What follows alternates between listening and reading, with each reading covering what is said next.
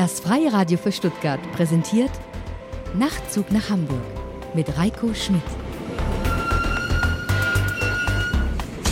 Und da sind wir wieder. Hier ist der Nachtzug nach Hamburg, der Podcast von Reiko Schmidt, die eintausendachthunderteinunddreißigste Ausgabe.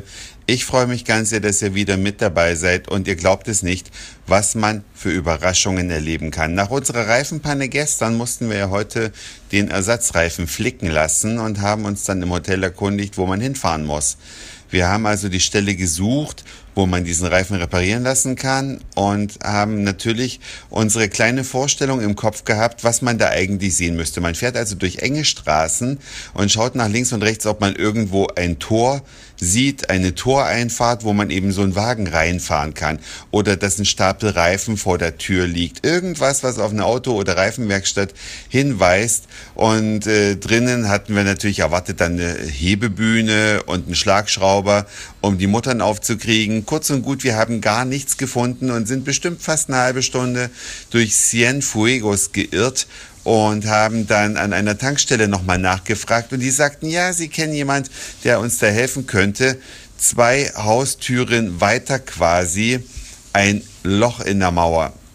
Groß wie eine kleine Tür, eine normale Eingangstür, und aus dieser Tür schaute ein dunkelhäutiger Mechaniker heraus und der sah uns schon mit unseren platten Reifen. Wir hatten also den, das Rad schon abmontiert und hatten eine Felge mit einem platten Reifen und er hat diesen Reifen repariert. Leute, ich weiß nicht, ob ihr schon mal erlebt habt, wenn Reifen aufgezogen werden auf die Felgen oder runtergenommen werden. Das passiert ja in Deutschland mit solchen Maschinen, aber der hat das alles mit Handhebeln gemacht. Er hat also mit den bloßen Händen den Reifen runtergehebelt von der Felge. Zuvor hat er aber erstmal Luft drauf gelassen und hat den Reifen in eine überdimensionale Badewanne reingetan, um die undichte Stelle zu finden.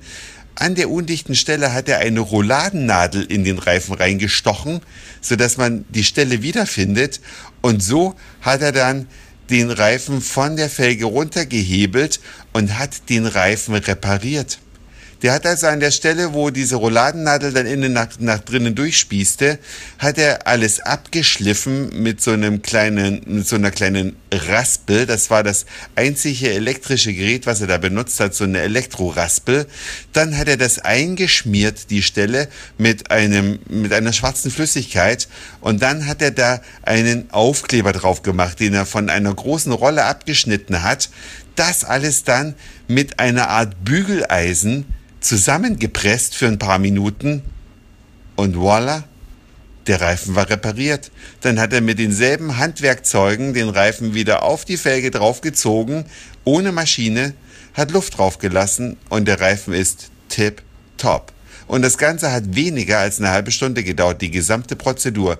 Wir waren so verblüfft, so baff. Bei uns wäre das wahrscheinlich ein bisschen anders gelaufen. Der hätte dann, ich mutmaße, die Reifenwerkstatt gesagt, nee, da machen wir am besten einen neuen drauf. Und damit alles rund läuft, auf der anderen Seite wechseln wir den Reifen auch gleich. Damit die völlig identisch sind, ist ja viel sicherer, Klammer auf, kostet auch das Zehnfache. Klammer zu, umgerechnet haben wir fünfundzwanzig Euro für die Reparatur bezahlt. Das ist eine Menge Holz, das ist praktisch eine halbe Monatsrente von einer Rentnerin in Kuba. Also wirklich teuer, aber für unsere Verhältnisse natürlich erträglich. Und das alles ist passiert in Cienfuegos. Das habe ich gestern Abend schon erwähnt im Podcast. Aber damit ihr auch mal eine Vorstellung habt, was ist eigentlich Cienfuegos? Das ist laut Reiseführer ein städtebauliches Juwel. Da sind natürlich einige Gebäude in der Altstadt schon restauriert. Es sind sehr kunstvoll dekorierte Fassaden, alles in fröhlichen Pastellfarben.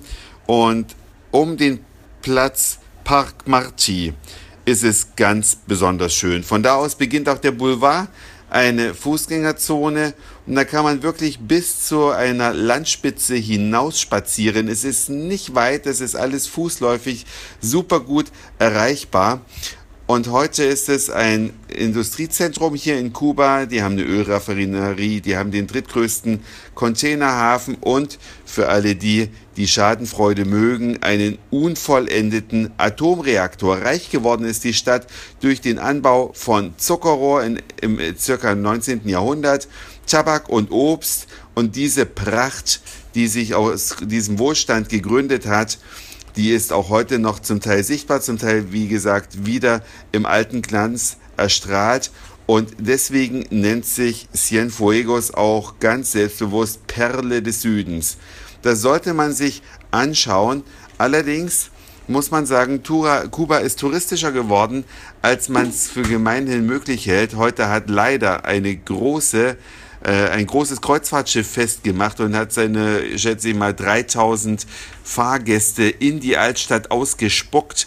Die Leute rannten da alle rum, waren durchnummeriert. Ich weiß gar nicht, wenn man auf dem Kreuzfahrtschiff unterwegs ist, trägt man da einen Aufkleber mit einer Nummer auf seinem T-Shirt. Ganz seltsam, aber sie hatten zum Teil auch Mützchen auf, beziehungsweise Taschen, so Stoffbeutel, die mit dem Namen der Reederei bedruckt waren. Das war nicht ganz so schön, weil es waren einfach viel zu viele Touristen in so einem kleinen Ort. Der Ort selber hat ja nur hundertdreiundsiebzigtausend Einwohner, da fällt das extrem ins Gewicht, weil die anderen Urlauber sind ja auch noch da. Alles aber eine sehr sehenswerte Stadt, und von da aus ging es dann mit dem Auto weiter nach Trinidad mit einer charmanten Verkäuferin von sehr, sehr aromatischen kleinen Bananen. So fünfzehn Stück hatte sie kunstvoll zusammengebunden mit so einem Stoffteil, damit man sie gut tragen kann. Sieht also aus wie eine Tasche, die aus Bananen besteht, wenn man die trägt. Und die sind sehr, sehr lecker, sind in Trinidad eingetroffen, und darüber gibt's dann morgen was zu hören. Das war's für heute. Dankeschön fürs Zuhören, für den Speicherplatz auf euren Geräten. Ich sag Moin, Mahlzeit oder guten Abend, je nachdem, wann ihr mich hier gerade gehört habt. Und vielleicht hören wir uns schon morgen wieder. Euer Reiko. Nachtzug nach Hamburg.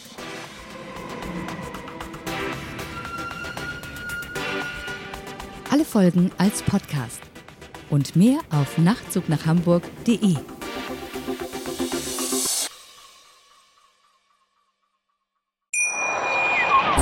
Schatz, ich bin neu verliebt. Was? Da drüben. Das ist er. Aber das ist ein Auto. Ja, eben. Mit ihm habe ich alles richtig gemacht. Wunschauto einfach kaufen, verkaufen oder leasen. Bei Autoscout vierundzwanzig. Alles richtig gemacht.